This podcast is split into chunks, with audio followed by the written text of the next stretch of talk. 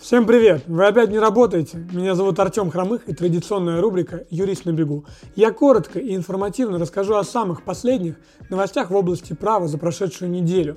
Неделя выдалась немножко длиннее, чем ожидалось из-за майских праздников, но новости от этого не менее интересные. Погнали! Об инвестициях. Оставить до лучших времен. А так решили иностранные активы выводить в отдельные закрытые фонды. Управляющие компании вместе с Центробанком рассмотрели два варианта. В первом случае, когда стоимость таких иностранных активов не более чем 10% от размера всего фонда, ими предлагается также распоряжаться, как и ранее. В случае, если стоимость активов превышает 10%, то эти активы переводятся в отдельный закрытый паевый фонд. Для работы с дружественными странами. Такие формы взаимодействия с ZPIF подходят. А вот с недружественными много вопросов. Ты что, не узнал меня, не рад, братан? Однако, по оценке экспертов, новых возможностей, а уж тем более ликвидности, это не дает. А так как такие агентства, как Bloomberg и Reuters ушли с рынка, то вопрос еще и будет по корректности оценки таких активов. Как говорится, живем в интересное время. Ну, слава богу, что у нас диктатура. Вы что меня критиковали? Диктатура, диктатура. Свободу бизнесу. Президент предложил освободить от уголовной ответственности лиц, которые совершают налоговые преступления, в том случае, если они полностью возмещают причиненный ущерб. Сейчас закон работает только на тех, кто совершил такое преступление впервые. Самое главное, чтобы были деньги. Видимо, стоит ожидать и дальнейших послаблений, особенно на фоне высказывания Валентины Матвиенко. Свободу бизнесу.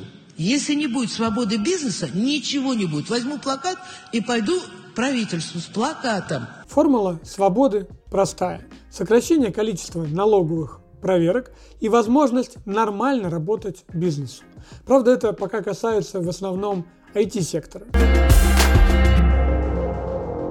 О налогах. В России вводят единый налоговый счет. Вместо множества платежек по разным видам налогов будет один платеж, а инспекция уже самостоятельно распределит. Вот только крупный бизнес нашел ряд аргументов для того, чтобы отложить такое нововведение хотя бы до 2024 года. Во-первых, это внедрение – много зарубежных разработчиков ушло с рынка, и адаптация и внедрение систем финансового учета потребует времени.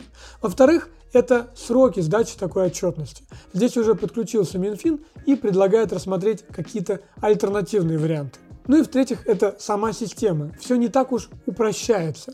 Да, платеж теперь будет один, а вот появляются дополнительно уведомления об исчисленных и уплаченных налогах. Законопроектом ломается привычная парадигма «деньги должны работать», ведь теперь не так эффективно получится распоряжаться оборотными средствами. Вангую, что компании и предприниматели вынуждены будут делать платеж в самый последний момент. Единый налоговый счет придумали, а единодушие среди предпринимателей и чиновников пока не достигли. Поживем увидим. Вы считаете меня легкомысленный. Поживем увидим.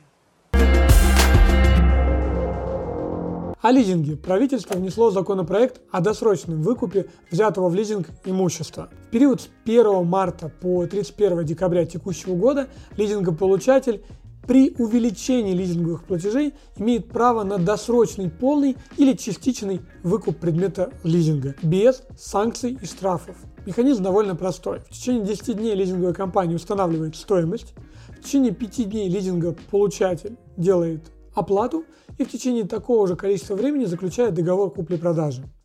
Кстати, навариться не получится, ведь размер комиссии за такую операцию не может превышать больше, чем 1%. А на этом у меня все новости. Подпишитесь на этот канал, отожмите колокольчик и следите за нашими новостями в телеграм-канале. В новых выпусках будет действительно юрист на бегу. Давайте смотреть вместе.